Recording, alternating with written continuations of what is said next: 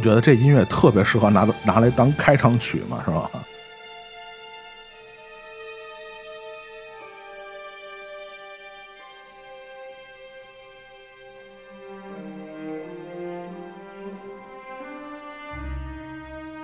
啊，既然今天咱们的主题依然是久石让，包括和他合作的这些摩羯座男人们，对这个我们上期的节目说到的是久石让和宫崎骏的合作，那非常凑巧啊，非常巧合，和宫崎骏老师同月同日生的一位中国导演啊，也是呃各种因缘巧合吧，和这个呃久石让先生呃有那么。其实好像就一一次是两次合作啊，但是，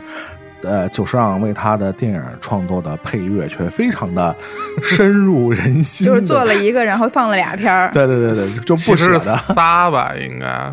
呃，对对，其实啊，对，应该是仨，对，嗯啊，然后对我们说到的和呃摩羯男神宫崎骏同月同日生人的是另外一个很多人的男神，嗯。文文导演，姜文老师，肛门肛门导演。然后在进入今天的呃主题之前啊，我们对呃上一期这个九十让的《摩羯情缘》的夜想版做一个呼应啊，居然还有彩蛋，对对对对对对，啊不是那个梗啊，是另外一个梗，就是我们现在听到的这段配乐是呃久石让为这个呃。姜文的《太阳照常升起》创作的主题音乐，嗯，然后后来他在《子弹飞》里又用了，嗯，然后其实很多人留下印象深刻的，呃，实际上是《子弹飞》，就是《子弹飞》给他们留下的印象，这段配乐更深刻一些。对，那关于这段配乐呢，我其实，在看宫崎骏的一部作品里，我发现一个特别有意思的事儿啊，大家可以听一下啊，我要说的这个。下面听到的是来自宫崎骏的电影，叫《崖上的波妞》，这里边的一段久石让的配乐啊，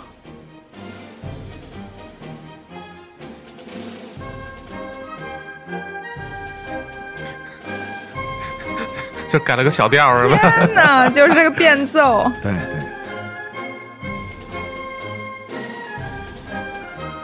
更日式了一点，我觉得。是里边一段这个划船的一个场面啊，当时看完我就发现啊，这么个情况。嗯，但是大家千万不要产生误会啊，这是一个人写的，一个人写的这不能叫抄袭，对吧？哎，他只能叫糊弄，你知道吗？不，也不能叫糊弄。这个在这个作曲界啊是经常出现的，就是同样一个呃呃一个一个一个。动机啊，我们叫动机，对，它可以生发出很多不一样的旋律的走向。上回不是说崔健，他不是也有两三首歌都是一样的？罗大佑老师，这个罗大佑老师自己在这个呃采访中也自己说的，他比如大概其实其实是同样的大概走向的旋律啊，他写过两三首，其实都是非常有名的歌，做了不一样的变奏。这个其实是在这个创作人那里其实是经常见的嘛。嗯，这个这个也就。总共音符就那几个嘛，变来变去的，其实很正常啊。但是我们还说回来，这也不算糊弄玩玩啊。那个文 文文文文的那个《太阳照常升起》，大家很多人都是印象深刻啊。嗯。但是波妞的这一段，可能很多人如果不是重新看上映的这个，对，就不会有那么让不会让他们联想起来。现在听到的还是来自《太阳照常升起》里边的一段音乐啊，叫《黑眼睛的姑娘》啊。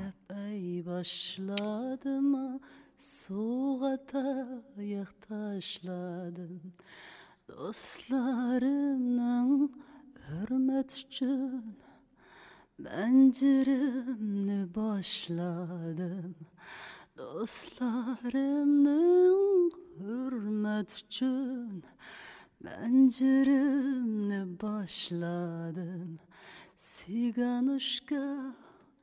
嗯，这个姜文导演的这个《太阳照常升起》啊，我也不知道什么时候有机会能在，反正他当年在国内公映的时候，我还确实没没有在大荧幕上看过零七年吧，我记得我上大学时候看的。是吧？嗯，就是我觉得还有点稍微有点遗憾。我觉得这个电影，我们过这么多年重新，如果能在有机会在大荧幕上再看一次啊，可能会有不一样的这种嗯体验会在里头。对，虽然那个姜文导演对这事儿一直有怨念，好像这是不是我第一部在大荧幕看的他的电影啊？对你问我呢，我就是他之前啊，鬼子来了肯定不可能。对他那个阳光灿烂，阳光灿烂应该也不是，因为这个对对，我印象还挺深的。那时候就是在刚去美国上学，嗯然后就是有这么一个片儿了，马上记得那边就有 DVD 了。嗯，嗯，然后我就赶紧买了一张盘，在家看的，当然也没怎么太看懂，然后但是还是觉得特别亲切，就是也很也挺遗憾，当时没在国内去电影院看。这这我是在电影院看的，不是说这这个就是这片儿，据据姜文导演自己说是，当年自己上大学的时候，一帮新疆同学，然后老老哼一堆民歌，然后 魏公村那边是吧？所以你就能从这些旋律里就觉得，就是久石让跟宫崎骏那真的就是一听他们就是绑定的，然后有特别明显的个人标签。但是你跟其他导演合作的话，他还是更多的是为电影服务。嗯就你光听这个，你你是听不出来任何久石让的。是，虽然是同月同日生的是吧？对，但是下面这段还是我觉得还听起来非常久石让的音乐啊。嗯，嗯，这这是周韵一开始出来那会儿是吗？对。前奏曲《疯狂之开始》，嗯，周韵哦，那个跑来跑去的那个是是？疯妈啊，对，每个人都有一个发疯的妈。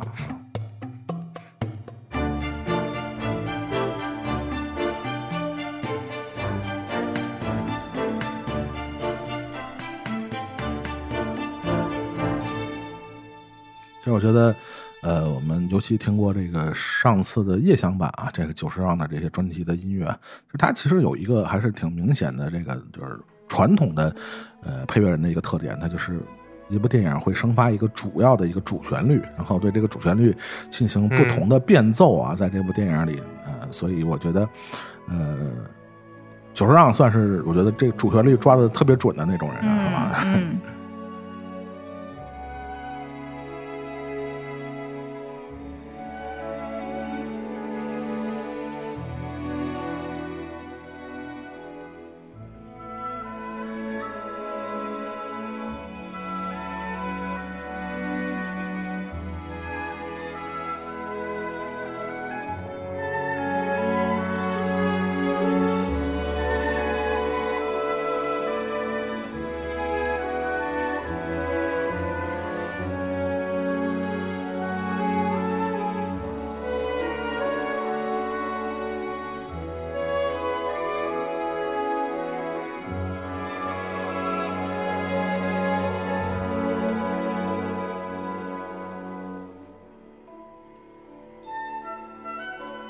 既然我们这期节目是久石让和他的摩羯男人们的日向版啊，所以《太阳照常升起》的这个音乐，我觉得作为呃开场曲还是特别合适的啊，就是拨云见日的那种感觉啊。嗯，好多人可能都知道，当时他们俩为了发生了什么？对，为了做《太阳照常升起》的音乐，就是各种吵。其实也不是吵了，我觉得这个。其实就是呃，嗯，久石让因为就因为姜文儿他不是发过去的时候自己贴了好多莫莫扎特呀、什么舒伯特呀什么的这些人的音乐，说你就就是给我毛毛片嘛，是吧？对，然后你就给我照着这个做吧，你就根据这个情节，然后电影什么的。姜文的原话我记得啊，嗯采访时候说过，嗯，说你只要比莫扎特好一点就行。对，九十让当时就疯了，你知道吗？我估计反正钱肯定还是给的挺够的，然后所以当时肯定就九十让还硬着头皮做了一版，不是钱的问题，我跟你说，强人所难。做了一版。对呀，你都已经把我嫁到这个份儿上了，我只能给你做呀。所以你就你你感觉就是姜文，就是包括我们后来看那个好多这个，包括呃一步之遥啊，嗯让子弹飞的这些花絮啊，你发现这个摩羯男啊，就是他可真是 PUA 那块儿的，嗯，就是包括这些呃呃主演啊，包括这些客串的这些呃嘉宾啊也好，他真的我觉得真是就是极尽 PUA 这能事儿。就是他是玩这个给你架起来这一块，对，给你架起来，就是你先硬着头皮做，然后第一版他肯定还是不满意，然后不满意是说就是，但是因为你已经开始了，你作为大师肯定也有一定的自己的原则，也不是说说放弃放弃，说停下来停下来的，然后结果就只能在不满意，然后吵一架，怎么怎么着的，说那个接着继续再做。然后做完了之后，他肯定还会说：“你看吧，你还是比莫莫扎特强。”就是就 就是让你没脾气。真的，我觉得这真的是 玩的太阴了。我跟你说，特别姜文儿，这主要这话要不是姜文跟九十让说，换个人可能九十让就抽他了，是吧？就换，我觉得换宫崎骏基本上都得抽他。可能也不敢，觉得姜文还是有点爷们儿。但是姜文就是典型那种，这个你你你听着不是好话吧？但是你琢磨又是夸他，对就是这是属于那种人，你知道吗？好话不好好说，是是是是。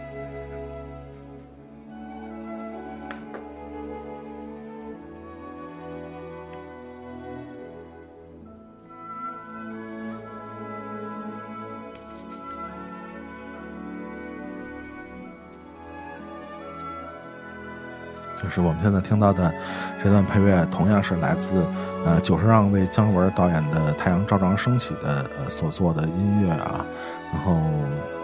现在听起来如此的深情啊和委婉啊，是非常产生欲望，想让我们大家重新回到大银幕前啊，重新看一段这个音乐配的是什么样的场景和画面。这段配乐的主题叫《树上的疯子》啊。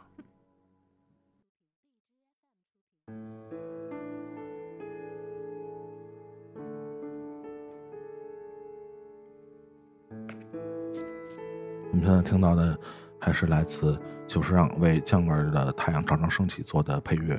叫《暗恋者的表白》。其实跟前面的主旋律和动机是一样的啊，但是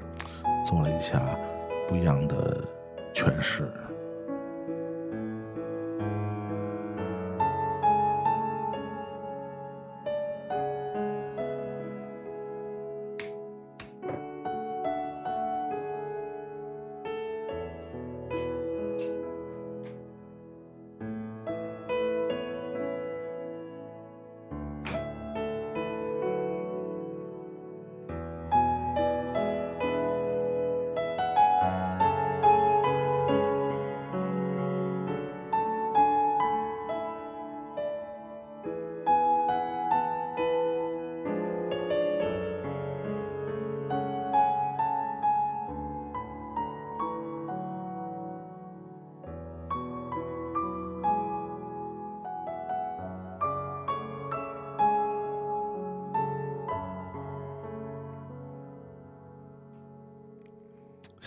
听到的也是后来姜文也不舍得只用一次的音乐。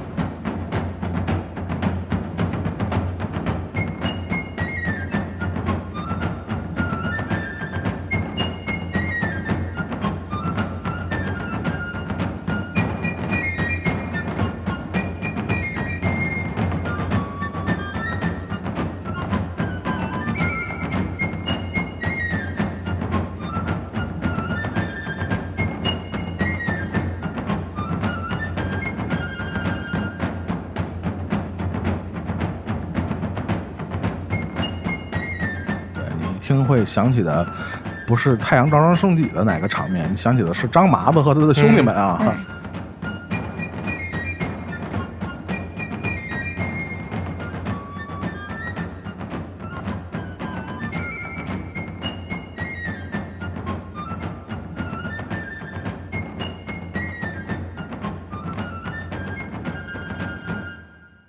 所以说这个文文这钱花的还是值的。是吧？这个如果他愿意，这个配乐他可以一直在他的电影里用下去。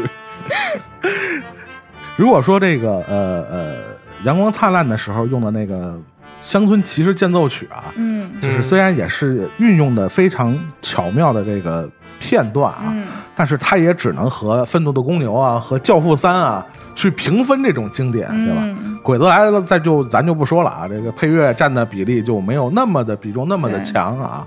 终于到了，呃，遇到了九十让，呃，算是姜文找到了自己的 BGM 啊，对对对 就是就是我说的，如果他愿意，可以一直在姜文的电影里用下去。对，这还挺有意思的。你要这么说的话，确实感觉之前的那个是一首曲子，然后不同的电影去平分秋色，所以其实这首曲子在不同电影的它的。某种角度讲，它的光芒其实是减弱一点儿的。然后，但是就是像这种一首曲子在自己的自己的电影里用很多次，那就是完全就是凸显自己电影的魅力和风格。姜文说了。什么他妈叫惊喜？这就是惊喜。对，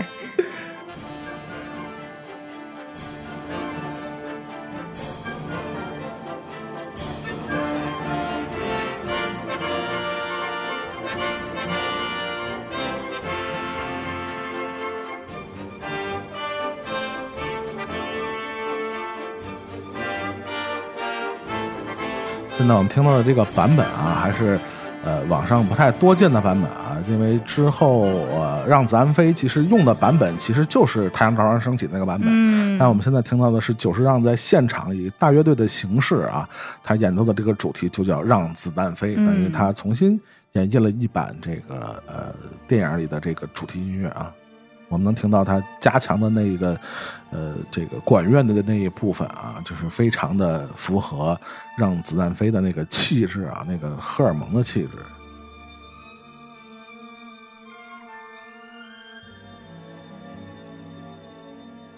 虽然我们说回，呃，姜文导演作为一个摩羯男，嗯呃，和久石让老师的这个合作啊，虽然这个呃之后好像也没延续下去，对但是你发现，呃，他最新的那个那个邪不压正，其实里边最精彩的那几段配乐，其实还是直接借鉴的别人的音乐，并不是他们的这个电影的原创的作品。嗯所以你现在看来，呃，迄今为止最符合文文导演气质和调性的还是久石让，对。可能是就是让后来不太 不太愿意搭理他了。对他们俩就是感觉为了让子弹飞，然后战战况还升级了，就是一直在吵吵吵吵吵。呃，据说这个姜文在《子弹飞》里让久石让写一个比《太阳照常升起》对还还好的是吧？对，还要就是那个怎么说？还要姜文的悲怆、啊悲怆激昂，然后就给了这就跟给设计师，然后你给我做一个白的黑什么的，就是这种，然后让人家根本无所适从，无从下笔。就是上次跟他说的是你写一个比莫扎特好一点的，嗯，然后这次跟他说你写一个比莫扎特好两点的。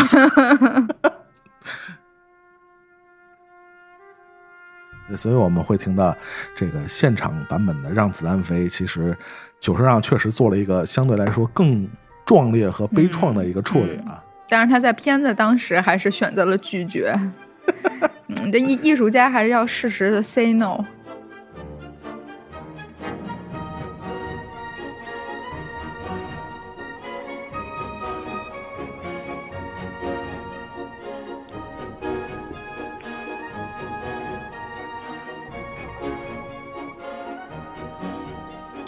现在想想这个让子弹飞啊，确实在当年在国内公映的时候，确实还是一个挺神奇的事儿啊。现在嗯想想啊，对，电影里边所表达的和他处理的一些 东西，确实现在看看还是挺好玩的。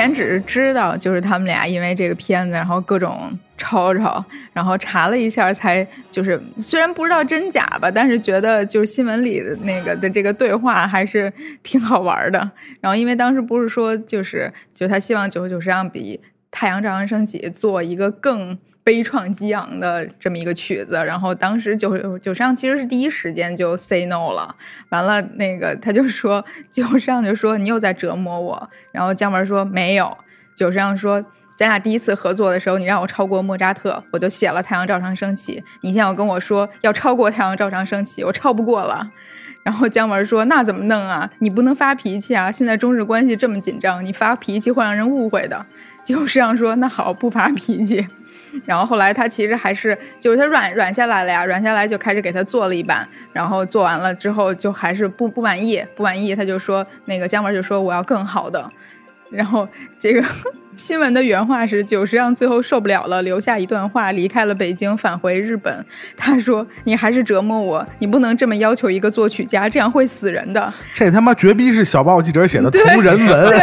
现在中日关系很紧张，你这样对我是有问题的。这他妈完全就是打情骂俏的一段文章，什么玩意儿？听一个乐，瞎弄。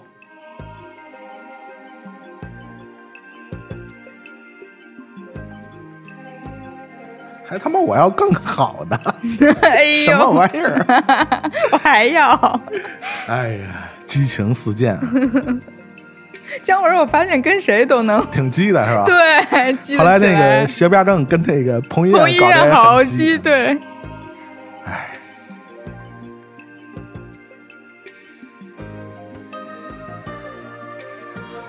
结果发现大家发现最激情的还都是直男，是吧？没错，嗯。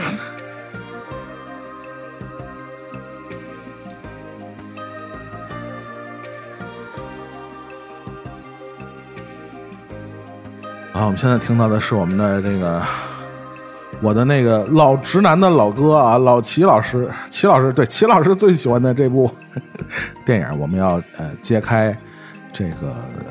久石让和他的另外一个这个离不开，然后是吧，打不烂，剪不断，理还理还乱的这个摩羯男的故事啊。这个摩羯男是嗯，也是。香啊，不是什么香港，日本影坛的一个奇葩。对，我们要说的就是北野武导演。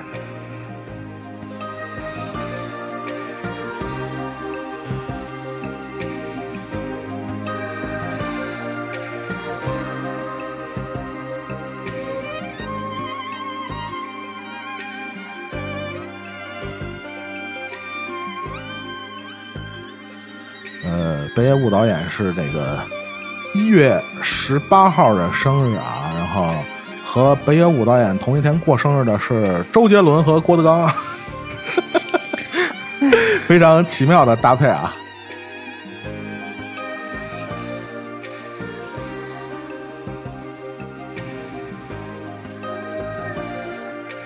确实这个。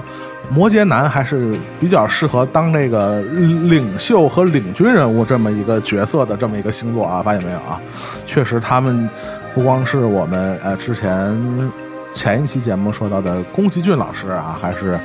姜文导演、北野武导演，还是周杰伦和郭德纲啊，确实都非常适合做一个呃他们这个事业领域里边的领军人物。嗯。当然，还有一个非常著名的摩羯座，就是毛主席啊。对，毛主席也是摩羯座的啊。是十主席十二月底啊，对对，也是摩羯座。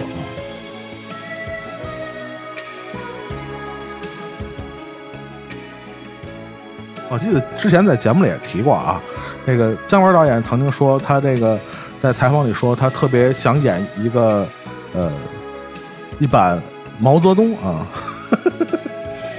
不知道这个有生之年，我们的有生之年能不能看到这个版本的毛泽东啊？姜文主演的毛泽东。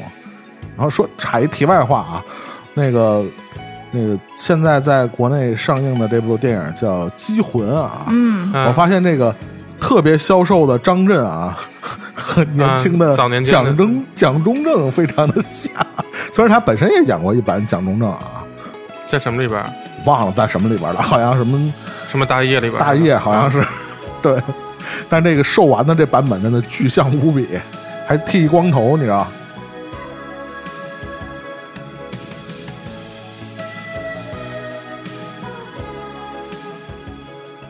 我们听到的这个主题音乐叫《Silent Love》，来自北野武和久石让的第一个合作的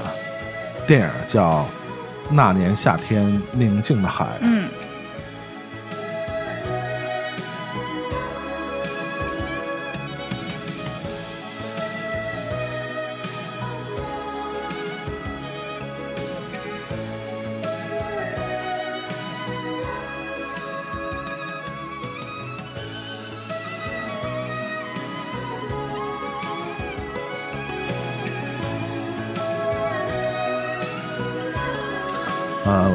要说到的第三个和久石让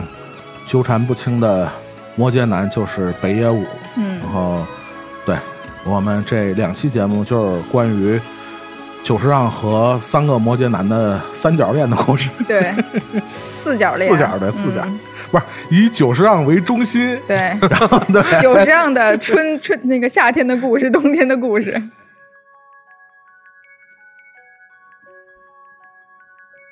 谁是他的朱砂痣？谁是他的白月光？还有一个，那就是枕边七吧。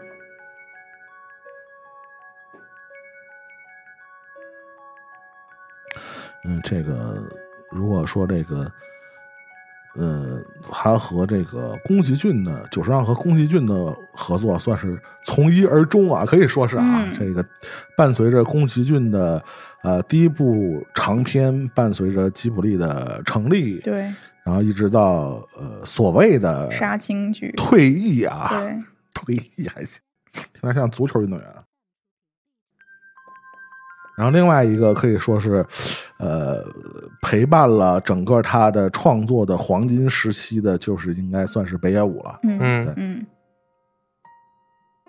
我自己其实看过的就是久石让配乐的北野武的片儿，应该比宫崎骏还多。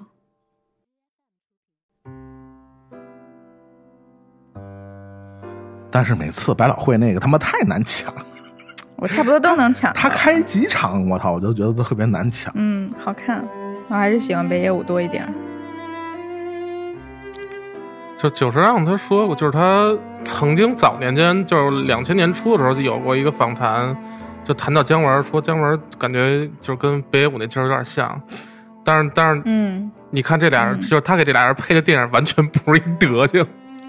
对他给姜文配的完全就是冲着按照姜文的那个风格去给他配乐而已。然后，但是北野武他是逆着来的，就是北野武他是可以用最血腥、最暴力的画面，然后配上九九十让最温暖、最和谐的旋律，就是这种反差我太喜欢了。就是你，呃，姜文跟北野武的区别就是大院儿跟胡同的区别，对吧？啊、一个大院儿的子弟和一个完全市井的一个一个子弟。嗯，就是因为久石让，就是你能在北野武里电影里看，就是每一部都能找出一丝温暖，就是这种，我觉得是特别北野武的。其实，呃，喜欢北野武的朋友们啊，也会，呃，就是大家如果稍加关注啊，你就会发现，其实，呃，北野武里边的，尤其是他这个最著名的那几部作品里面，嗯他里边的那个就是他自己扮演的那个男主啊，嗯，我觉得尤其是就是出车祸前后的北野武啊，面瘫前后，对对对，就就严重了嘛，这面瘫这事儿。所以他这个加上他这个面瘫的表情和他他自己刻意塑造的这样的人物形象啊，所以其实他们的呃男主的形象其实都是那种沉默寡言的形象。包括他和他的这些女主之间的互动和那些女性形象的互动，其实都是很少的语言，嗯嗯嗯，所以更多的承担了抒情作用的就是久石让的对音乐。对。在呃刚才杨欢喜也说了，在这些最其实是最最残酷、最暴烈的时刻，传递出一丝人类男性温情的，对，我觉得花火就是特别明显的，就是久石让的配乐在北野武电影里边的所谓的它的功能，其实就是抒情担当。是的，对嗯。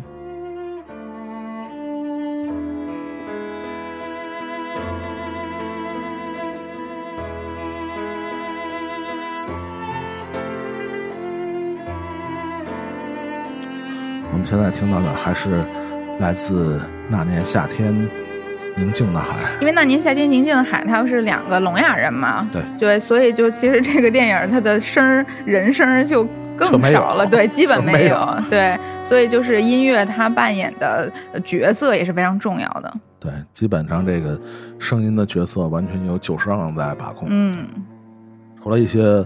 环境音以外啊，包括氛围的声音以外，海声，对，其他的就是久石让的配乐。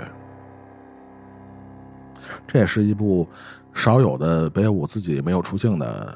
几部作品之一。我小时候看北野武的时候，就是会觉得哦，原来北野武他是有两种电影，一一种是就是你有北野武的，没有不对，不对，就我小时候觉得是他有，比如说像宁静那个那那年夏天宁静海，然后和菊次郎夏天，就是这些是被我归为那种就是阳光。风温暖风嗯杀人的对，不就不不是特血腥的，然后就是什么坏孩子啊，完了那个什么花火呀，就是这这种是就特别血腥的。然后但是到后来我发现他他的片子其实是每一部他是都有温暖跟残酷的，并不是说就是他一一些电影这样，一些电影那样，而是每一部其实都是一样的。我们现在听到的是，呃，久石让和北野武的另外一个合作的作品啊，叫呃奏鸣曲。我看，但是歌单上写的是鸣奏曲啊，那一回事儿啊。奏鸣曲，这也是呃后来他在呃这个哎应该是日本影展还是北野武影展啊？还有印象吗？在嗯，百老汇重一九年，对对对对对，我们也我也非常有幸啊，我也是抢抢那时候看，那是的，是的，特别好看。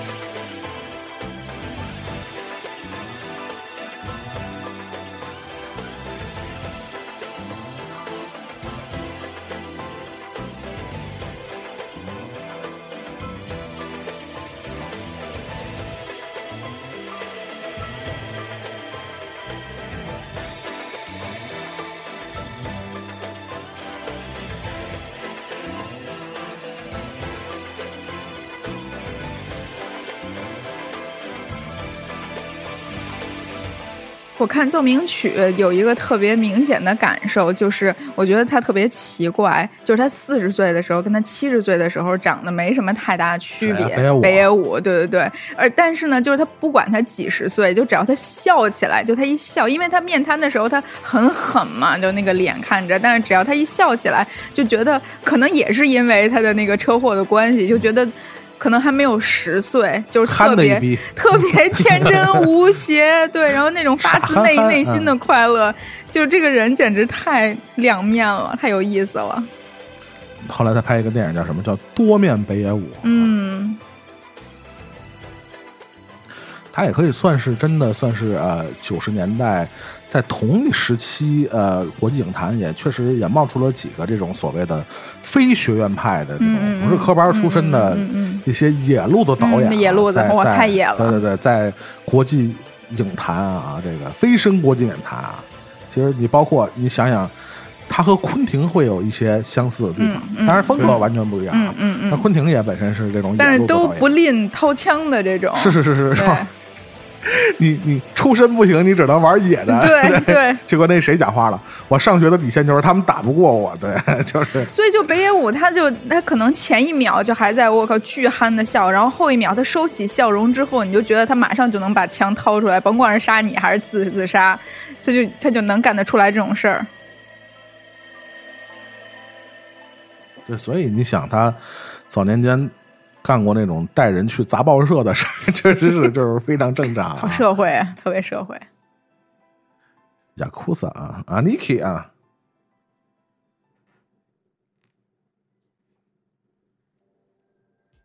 然后刚才这个杨欢喜又提到了另外一部非常多人喜欢，然后作为青春片呃这个代表的作品啊，叫《坏孩子的天空》。嗯。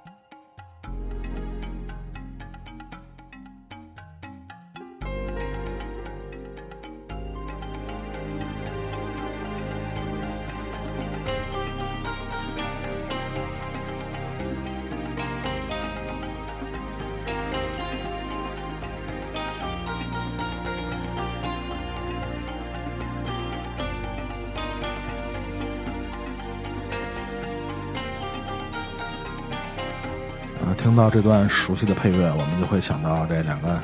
是吧？小伙子骑着自行车，嗯。啊，操场上，日本版的十七岁的单车啊。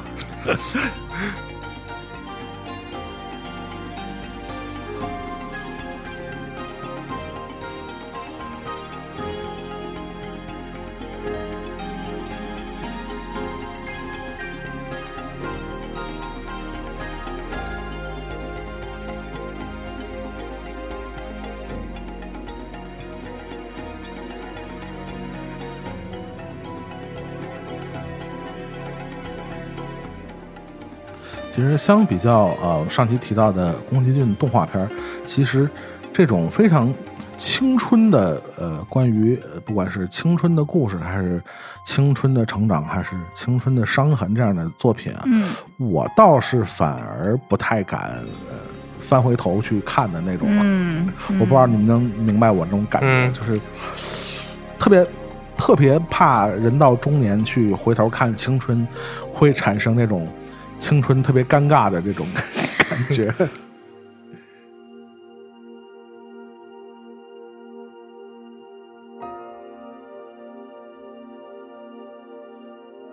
对，像《坏孩子天空》这种，其实都是在嗯，反正我自己是就是初为影迷，就是刚喜欢看电影的时候的那一波接触到的电影，影迷太好了，就真的就开嗯刚开始就喜欢看电影，就会有一波什么那个那个什么嗯大鱼呀、什么那个必看对对对对对对对。然后，但是这些就是你莉莉周对对没错就是这种的是吧？对青春片对。一系列这个青春与伤天。使爱美丽呀、啊然后就什么就这种，就就只属于那个时候，你也不会再看了。那对对对对就是特别的呃，九十年代末或者两千年初的那种对感觉。嗯是，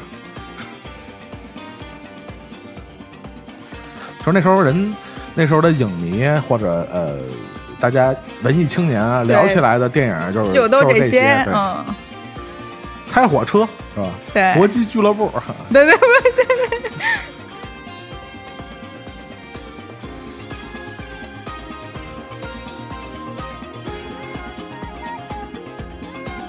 燕尾蝶什么的都是那时候，嗯，哎，不对，搏击俱乐部前一阵刚说过吗？我故意的。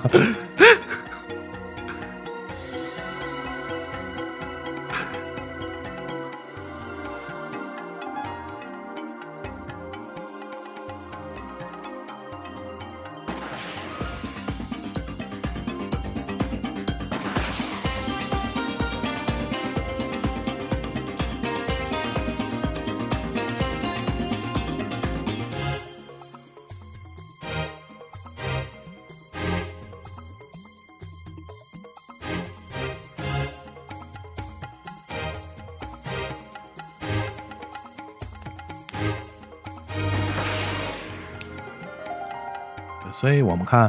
呃，能听你能明显的听到，呃，久石让在呃宫崎骏的作品里边和在北野武里的作品，它呈现出来的这种音乐的呃风格形式上，还确实有一些不一样的感觉啊，嗯嗯包括没那么单纯了。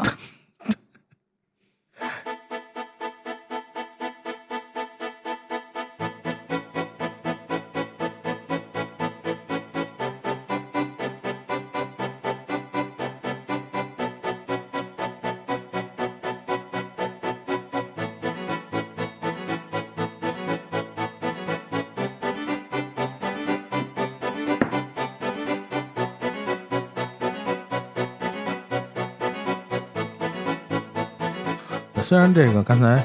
杨欢喜说好像呃没有动画片那么单纯了，但是嗯你会发现，其实尤其是呃早期的北野武的作品里边的那些主人公，嗯其实不管是他们呃呃呃叛逆过、逃亡过，还是还是这个受过伤，嗯嗯、哪怕是直面过死亡，可是他们最后其实还是保有一颗赤子之心。对就像对杨欢喜刚才说，北野武笑的就像一个两百斤的孩子。对，人家是说漫才的，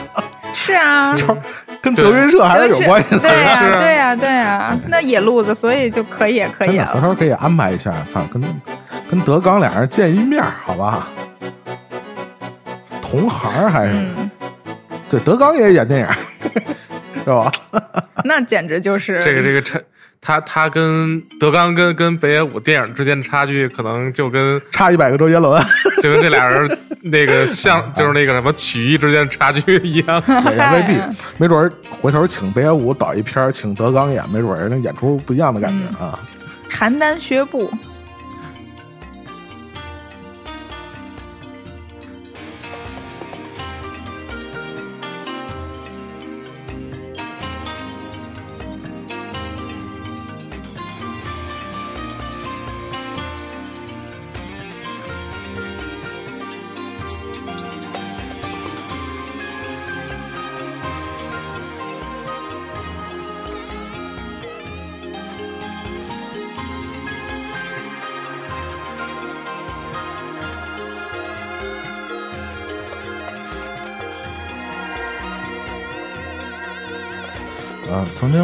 相信很多呃听友也和我一样啊，曾经我就在视频网站上还在哪儿看见过一个当时啊、黑泽明导演还在世的时候，曾经北野武做过一个对他的采访，嗯，北野武和黑泽明的采访啊，现在想想会很奇怪的这么一个组合啊。但是这个呃晚年的黑泽明导演啊，曾经拍着北野武的肩膀说说日本电影的未来靠你了。然后北野武这厮就一副受宠若惊的样子，但没想到这是一语成谶，一语成真，好像真的有有很长一段时间，呃，走在就是包括各种 A 类奖项上，对呀、会觉得就游是年走的还真年轻的黑泽明嘛，这感觉。年轻的黑泽明还行。真不一样。对对对，他他确实是呃，虽然就他也我我觉得啊是就是地位了，就是嗯当然也就是肯定没有到那种地位，但是就是如雷贯耳的程度，我觉得对于年轻人来说，北野武还是挺有知名但是度的。毕竟时代不一样了，嗯这不是一个大师辈出的时代。嗯呃，不管是我们刚才说的，就这些野路子导演啊，嗯不管是北野武还是昆汀，你很难，比如他前面按一个 title 是 master，对吧？嗯，master 昆汀塔伦蒂诺或者嗯 master 北野武，这个嗯呃，跟整个时代的这个气质也不嗯，不一样了。嗯，胡同里你也 master 不了。呃，就是你哪怕不是胡同的啊，嗯你你现在一个学院派，恐怕也不能在这个时代轻易的给他安上一个所谓的大师的、嗯嗯那个时代大师的一个标准，毕竟时代已经不一样了，就是。呃，虽然也是领还是领军人物啊，这个是毋庸置疑的啊。他作为呃很长一段时间呢，也算是日本电影的，我觉得是失之愈合之前的，你不觉得？对，就是失之愈合在呃这些年拿呃国际啊呃国际奖项的之前，其实领军的就是是啊，北野武，对呀、嗯，所以呃大不大师其实不重要，关键的是他确实引领了就是他同时代一代人没有比他更有名儿的，说白了就是这个呃。确实是嗯他个人的风格也好，对这种非常强烈的打着打嗯打打打上了北野武烙印的这样电影啊，确实也是让一代一代的文艺青年趋之若鹜啊。对对对，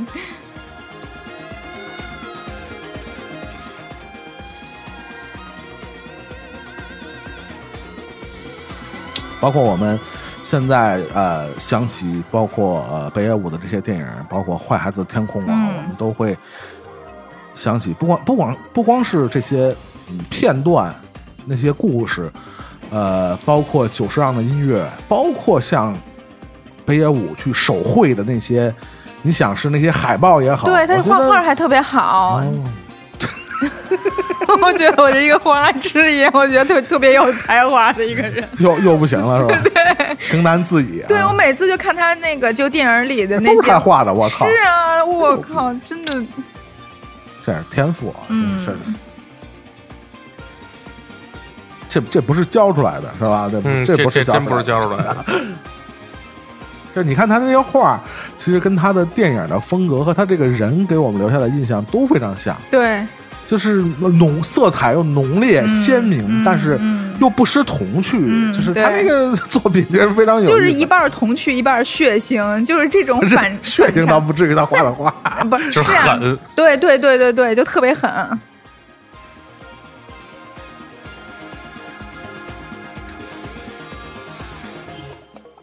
其实要说到狠呢，那下面这部作品可以算是一举让那个北野武的狠啊狠出了国际声望啊，同时也是我觉得是久石让作品里非常深情的一个代表作啊，来自北野武的《花火》。嗯，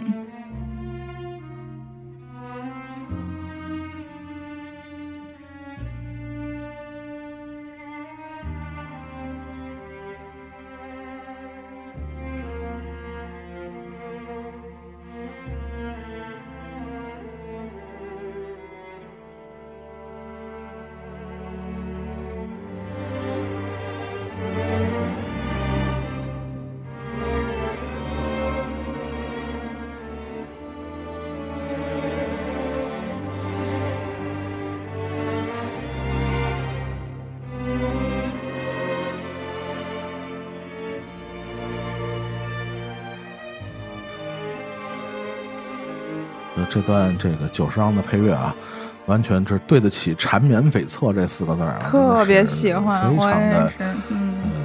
非常的深情啊。这个对来自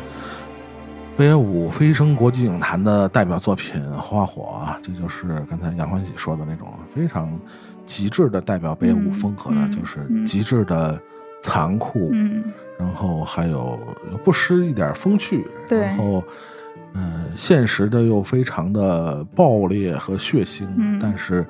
呃，男女主人公之间又充满了这个沉默的、无言的深情对啊，这个是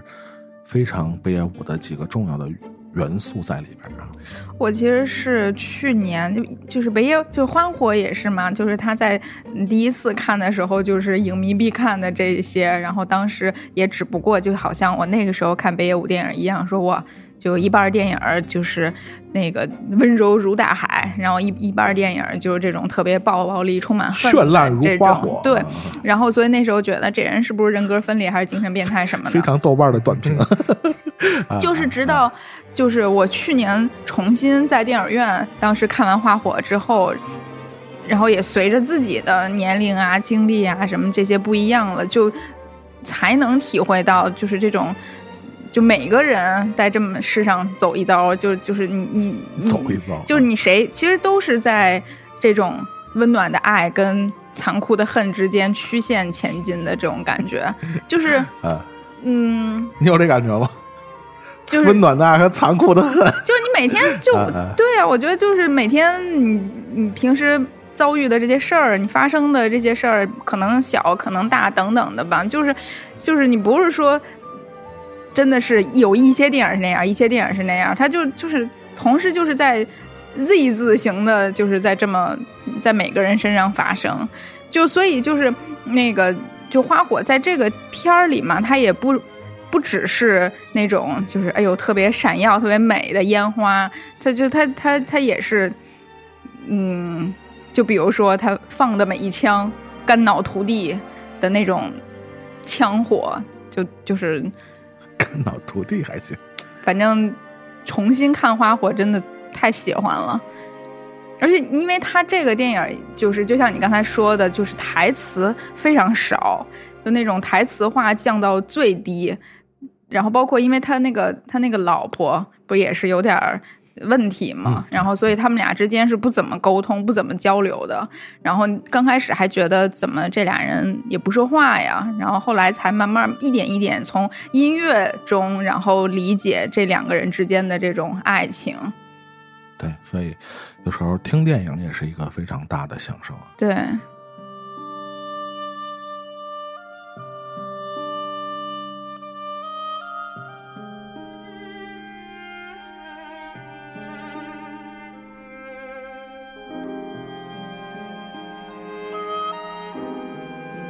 就我没想到，在《花火》这个电影里的音乐可以把这个主角心里的爱恨啊、疏离啊、那种孤独跟温柔，就是可以外化到，就这里面也有他画的画嘛，然后以及就这些九九上的音符里，就你是可以看见、听见这些内心的感受的，就这种这种各种。感觉器官通起来的感觉，就是就觉得这个电影都做到了。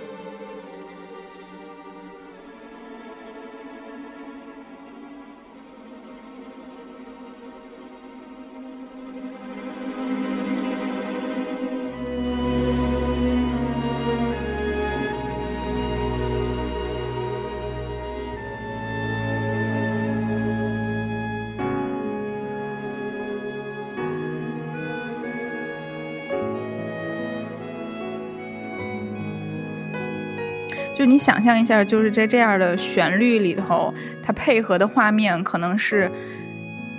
就是开完枪之后一注鲜血，然后洒在了雪地上，过于鲜红。对，然后或者是就是呃，就是他跟他老婆两个人，就是每时每刻无声的陪伴，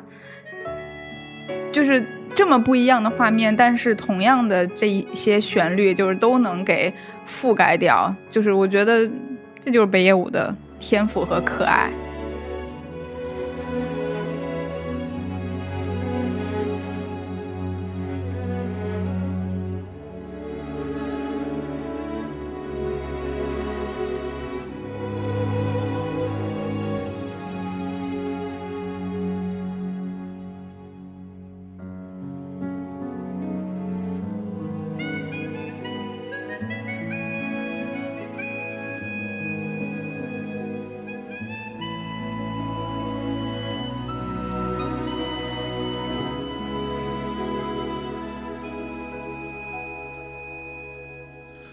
说到这个北野武的可爱啊，下面这部作品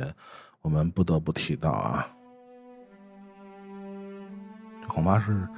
北野武的作品里边他表现的最可爱的一部吧。对，这是跟宫崎骏比肩的那个用于其他用途的旋律，耍呆卖萌啊。某电视台啊，就是啥，狂用人家的，估计也没给版权啊。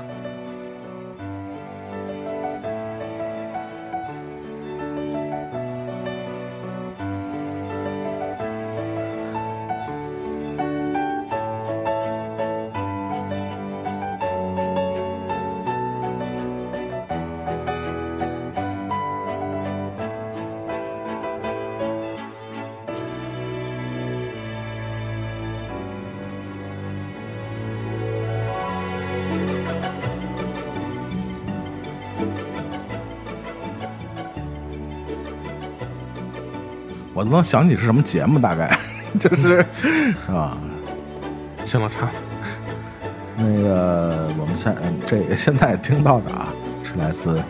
呃久石让为呃北野武的非常呃我们刚才说了啊，非常的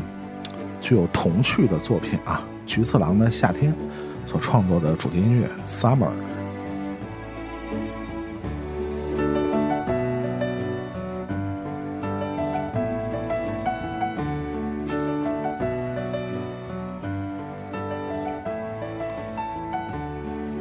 这个以前没看过这电影的时候，一直以为菊次郎的夏天那小孩叫菊次郎，后来发现 傻逼丫他妈那大人叫菊次郎，然后发现那个那个小孩是一个是女孩扮演的，还不是男孩对，哎，真是特别的好玩啊！就是嗯，经常看那个。有些朋友晒这个网上的有一些朋友圈啊，还有这个菊次郎的手菊菊次郎的手办啊，包括有网上有那个菊次郎这个同款的那个花花格衬衫，人字拖花短裤啊，就可见大家对这个菊次郎这个形象的喜爱啊。但是我觉得，为这部电影增光添彩的啊，非常离不开的就是久石让的这个，我们听到的就是充满了夏天感觉的，呃，非常童趣，而且非常跳跳怎么说跳脱、调皮又非常灵动的这些音符啊，这也是这个久石让为呃北野武电影非常呃增光添彩的一面啊。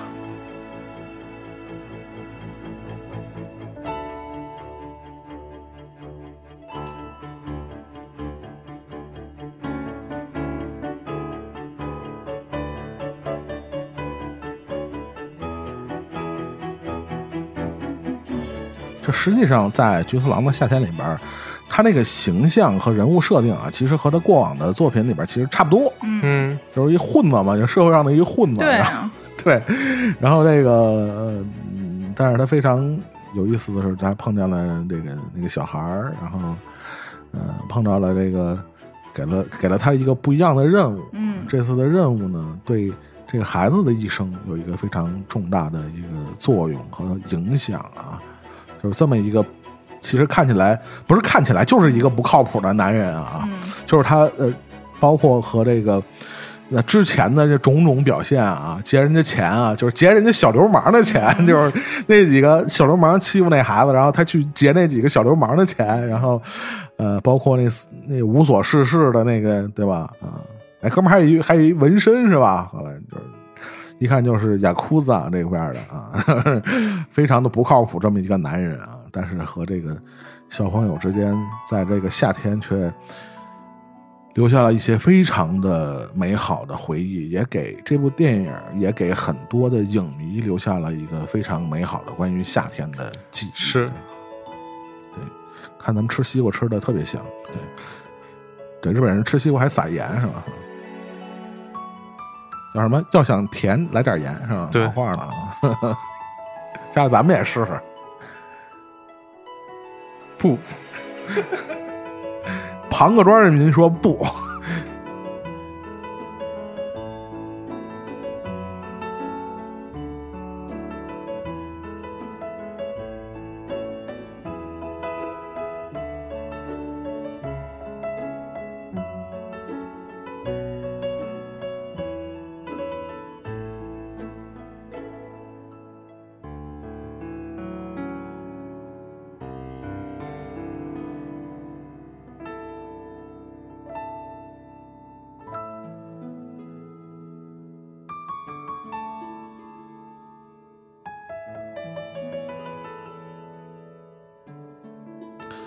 嗯，其实这个我们今天说到《菊次郎的夏天》啊，非常的有意思啊。是去年在这个疫情期间啊，虽然我们知道这个很多新片都推迟上映啊，但是非常有意思。这部《菊次郎的夏天》啊，却是以这个重新放映的方式啊，在国内各个院线上映了。然后，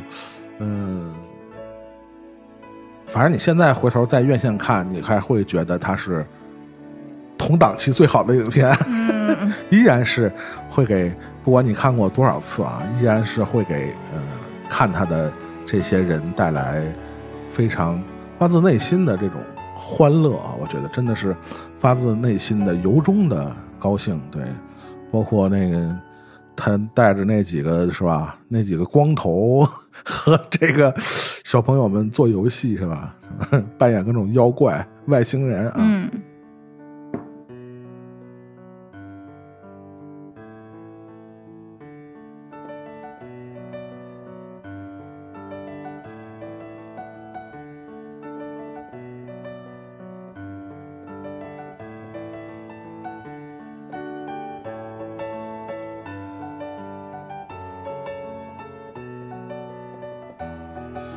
这部影片算是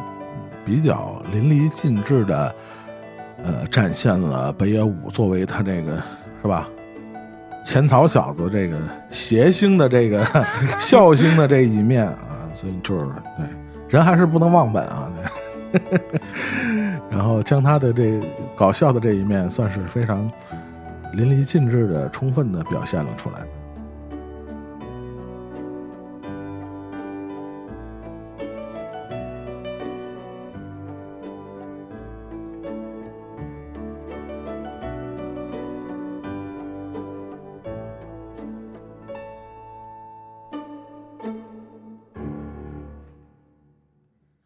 后说到这个呃北野武和这个久石让的合作啊。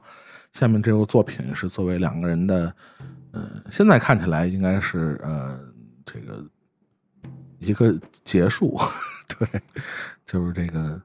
人偶这部作品啊，是我们现在看到的能查到的是久石让啊，不久石让和北野武玩偶啊玩偶对人偶玩偶对，嗯，最后的合作的一部作品啊。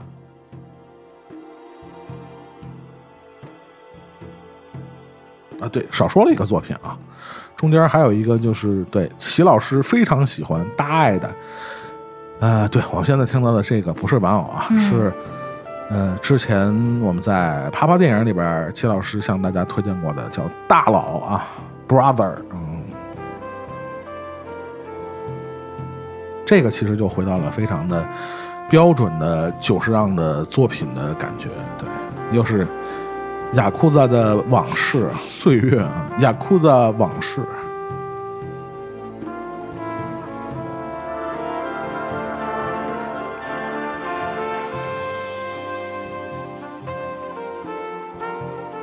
其实后来我我发现，这个在呃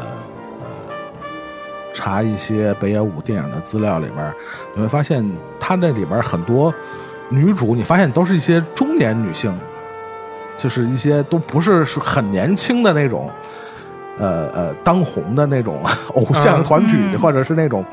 一线花日本一线的女优啊，或者花旦那样的角色，都是一些其实。那个有有，往往是中年以上的这些女女明星，嗯，然后你会发现，你再一查这些女明星，当年也都不是什么省油的灯，就是你明白我意思，就是也也曾经也是非常的风光过啊，有一些是甚至是对，然后也当年演过一些。呃，尺度也好啊，还是风格也好，跟齐老师非常喜欢的片子。呃，对，就类似的这种啊，就是你你你，大家可以去感兴趣这方面可以查一下啊，这些和北野武合作过的这些，呃，里边演很多他妻子的这些角色，这些女演员啊，其实他们当年都是，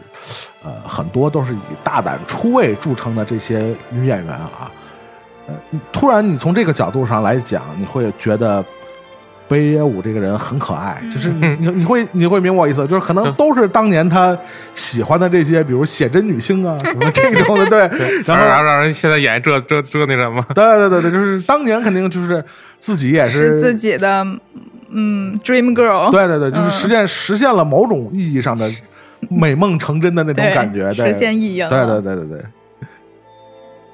还是一个挺念旧的人。就像他本 就不就像他本人一样是吧？就是闹个离婚，最后闹 的也是，真的是这真的挺可爱的。最后把自己搞成我什么都不要嘛，我净身出户嘛，什么钱都给都给媳妇儿了。然后后来找的新欢什么也都给人家了，对吧？自己混的巨惨，你说是？哎，真是！突然我就想起那个师傅里边那金世杰跟那个廖凡说的那个话。男人的钱不就是被女人来骗的吗？就是，我觉得他就有点那个劲儿啊，就心甘情愿嘛，是吧？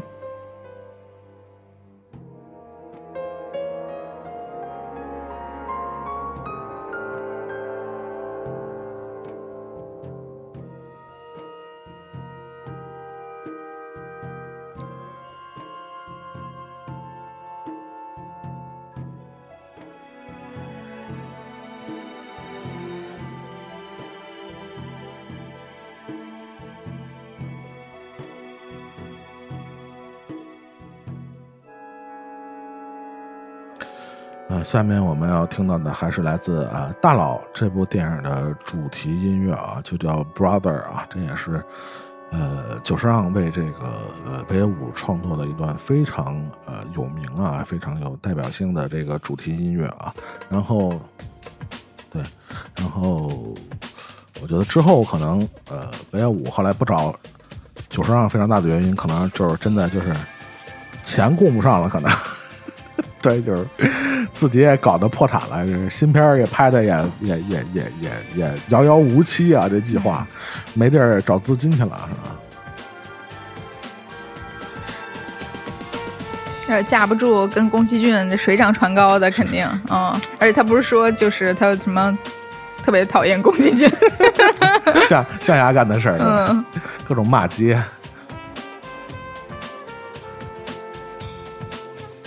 他这么个老炮儿，他真的他不会跟搞动画的人是你们还工作室九九六闹呢？老子可是日本电影的未来，是吧？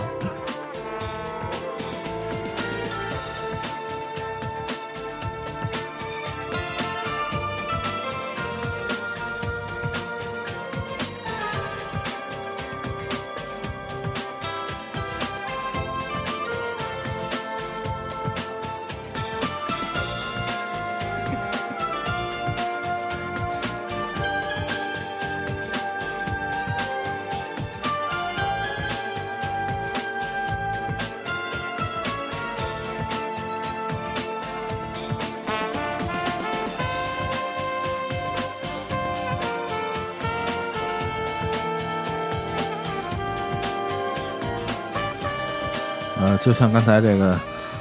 我们提到的，比如说，呃，大家如果有机会在大荧幕上又重新看到，呃，北野武那个面瘫的脸啊，真的就是每次看他在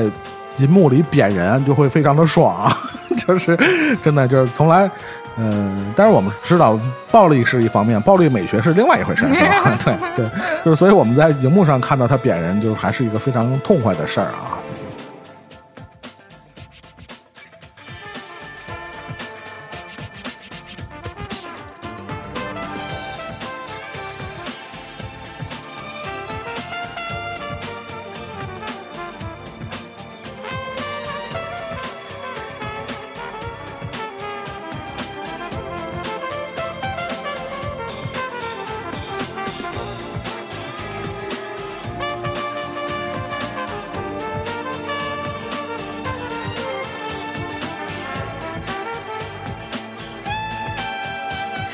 顺便推荐北野武另外一个电影，就是不是他导的啊，就是他演的，叫那个《红江鱼》。啊嗯，对，就是他在那里头就演一个，就就是那种曲艺叫落雨嘛，然后就是嗯，就是跟什么郭德纲那种，就是就是师傅收徒弟的那种，但是这师傅也混的其实挺不好的，然后但是就是。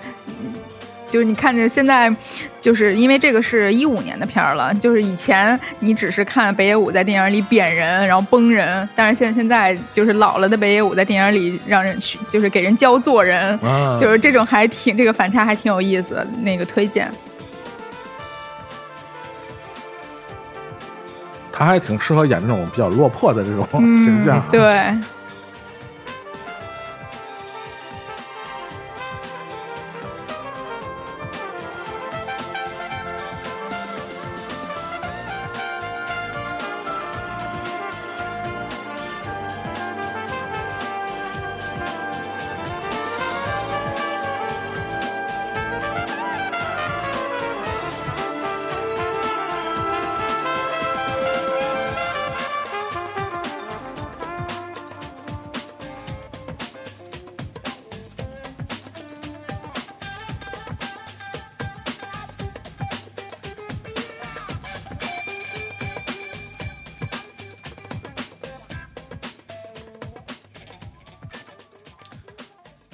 对，下面才是我要说的这个刚才说到的啊，那个久石让和北野武最后合作的这个叫做《玩偶》的电影啊。然后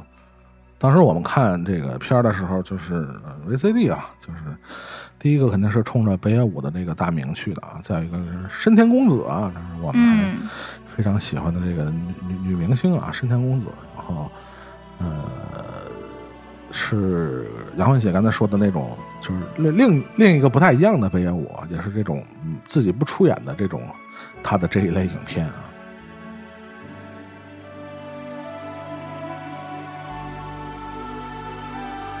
我们现在听到的这个配乐作品是久石让的为玩偶创作的，叫《Sakura》樱樱花啊。嗯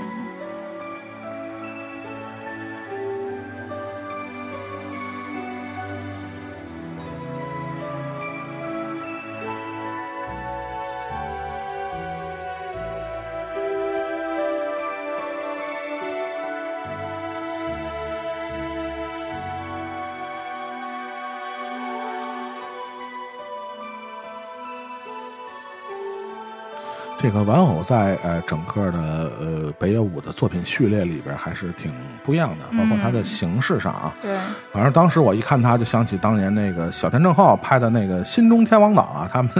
用了一个差不多的一个形式啊。大家如果感兴趣的话，可以去搜一个那个比那老的多啊，这 算是也是呃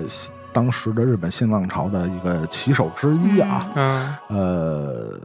反正北野武和呃酒上的故事，我估计也就告一段落了。对，这个电影就是，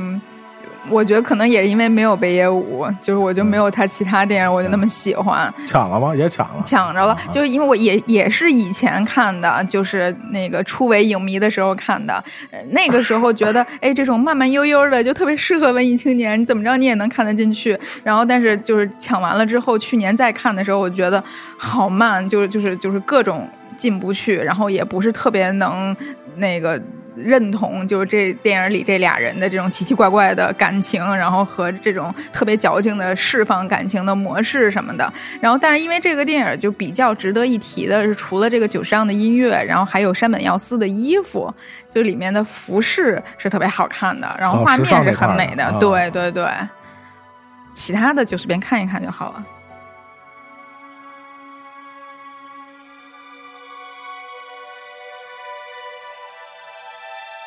其实我们呃用了两期节目的时间啊，说了一下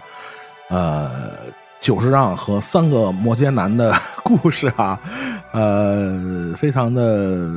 你也可以说是巧合，当然你也可以说他们这几个摩羯男之间确实也有某些相通的地方，嗯。也能和既然能和这个久石让大师有这么长时间的长期的合作，并且嗯确实双方啊、呃产生了这么优秀的火花和产生了伟大的作品啊。当然这里边呃冥冥之中肯定有一些这个 这个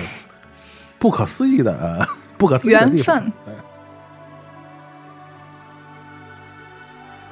但其实久石让的作品其实远不止和这三位导演啊，对包括呃我们啊、下面可能还大概、呃如果要把这个呃久石让大师的所有的作品做一个完整的回顾，可能不是两期节目，可能对三期，可能时间更长的节目，才能有一个比较完整的回顾啊。而且他现在依然高产，对、嗯我们上期节目。呃，做了一个埋下了一个小的彩蛋，嗯一个梗啊，说这个最新的一部由久石让创作的电影作品，你看到的应该是什么？然后，呃，刚才我们用两期节目中间的休息时间，然后我们查了一下，是来自我们国内的一部作品，然后这个叫《赤狐书生》啊，主演是谁来着？陈学冬是吗陈？学冬，是吗？你俩再看看，这真的是太不关注现在。利用他们查资料的时间啊，呃，那个是啊。叫什么陈陈立农是吧？陈立农。呃，里里边有呃李现，啊，李现，那对李现，对。哦，陈立农，对对对，陈立农，哈尼克，嗯，是一个女演员，就是陈立农跟李现吧，就是就是他们俩吧。对，所以呃如果你是他们的影迷，或者你看过这部电影，或者你还没看过，大家可以去呃关注一下这里边的配乐啊，可能嗯大家会收获一些不一样的久石让。我们现在听到的这个是，呃，久石让的另外一部作品，也是很多人认为被低估、严重低估的作品，就是高田勋导演的叫《辉夜姬物语》这么一部动画作品。很多人认为，呃，高田勋是被九十呃是被宫宫崎骏耽误了，就是确实就是啊，对，刚才杨欢许说的这个萤火虫啊，也是来自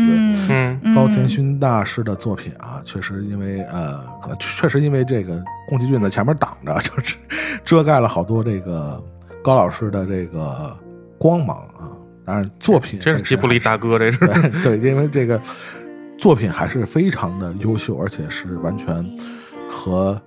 宫崎骏不一样的感觉。嗯如果大家感兴趣的话啊，也可以去看一下，关注一下高田勋的作品。当然也非常可惜啊，这位大师已经离开了我们啊，也不可能再有机会给我们带来新的作品了。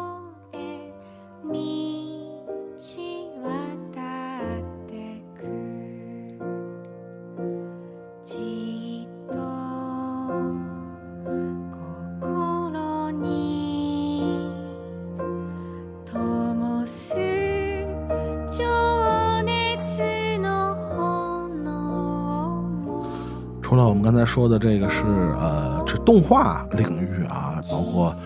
呃上一期作品、呃上一期节目的宫崎骏和我们刚才提到的同样是算是这个吉卜力的奠基人之一的高田勋的呃作品以外呢，呃，其实和呃久石让和其他的日本导演的合作也不在少数啊，呃，包括我们主题说了摩羯男啊，其实包括有一个也是。呃，去年去世的也是一位摩羯男，叫大林宣言，他也是摩羯座的。呃，早年的有些作品也是由久石让作曲，但是只不过大家没有那么熟悉，而且这些作品在大林宣言的作品里也不是太有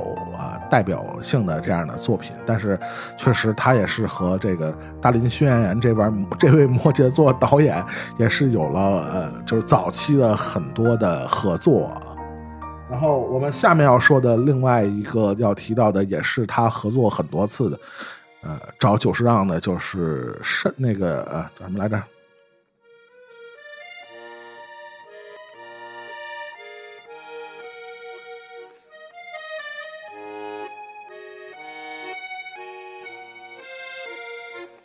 对，山田洋次导演，差点也忘了。对，就因为拍《银次郎》而这个让大家熟悉的山田洋次导演，他的家族的这几个系列啊，后来都是找的久石让为他做的音乐。嗯，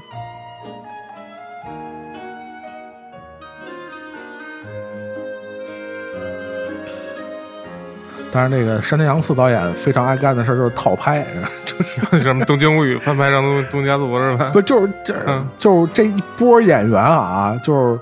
我估计他同时间能拍出四五部，然后他剪剪成好几个电影，就是啊、这是山田洋次导演非常爱干的一个事儿啊。当然，除了这个呃我们要说的这部作品以外，下面要看呃听到的是一个算是非常新的啊作品啊，是来自。呃，我也是去年在院线看的这个作品，但是当时看的时候并没有意识到它的作曲配乐是久石让。这个电影也是一部动画长片，叫《海兽之子》，不知道大家多少人听过这个名字啊？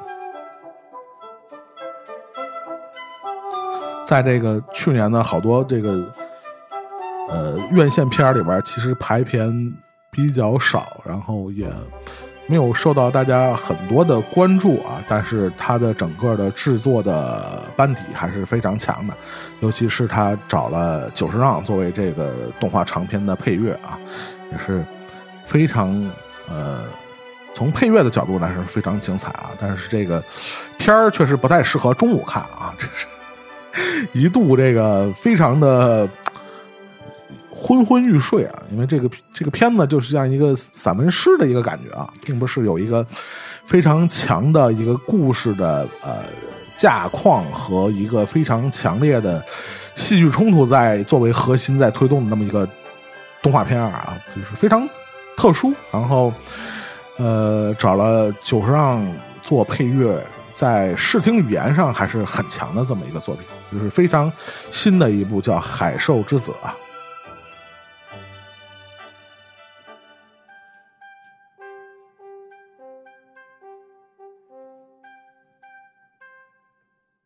其实除了这个和日本导演合作以外，其实久石让合作的 range 还是非常的广啊。呃，包括和韩国电影的合作，包括和华语电影的合作都非常多，包括他和呃许鞍华导演也有过合作。但是我们现在听到的这个音乐呢，不是许鞍华导演的任何作品，这是来自情癫大圣。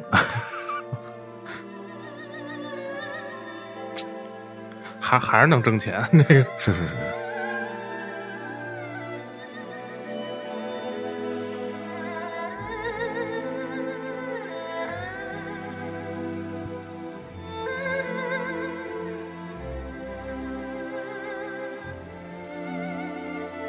就是我们听到这个二胡演奏啊，是来自解放军军乐团的叫陈军的一位二胡老师啊，是呃请到他来特意在这个电影里边做了一个非常精彩的这个诠释啊。就这电影好不好，咱们耽搁一边啊。但是这个配乐没毛病，然后这个我们也能听到它整个非常强烈的这种呃旋律线啊，这感情的这种诠释啊，还是非常的久石让的啊。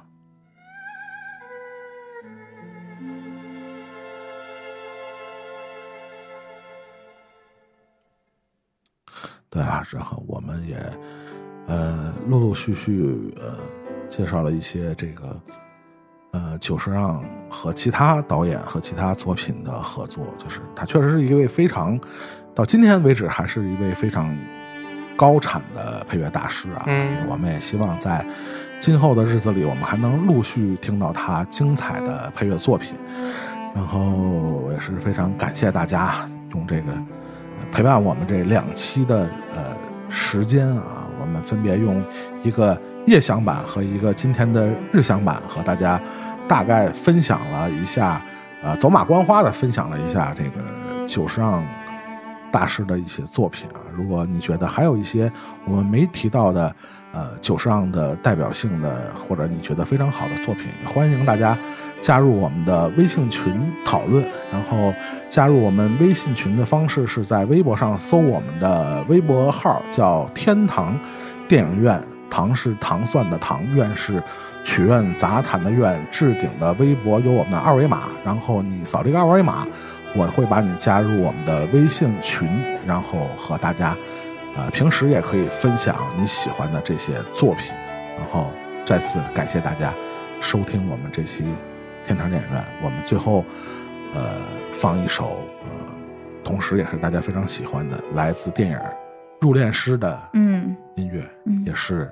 久石让的非常杰出的作品。嗯，然后我们下期节目再见，拜拜。拜拜。拜拜。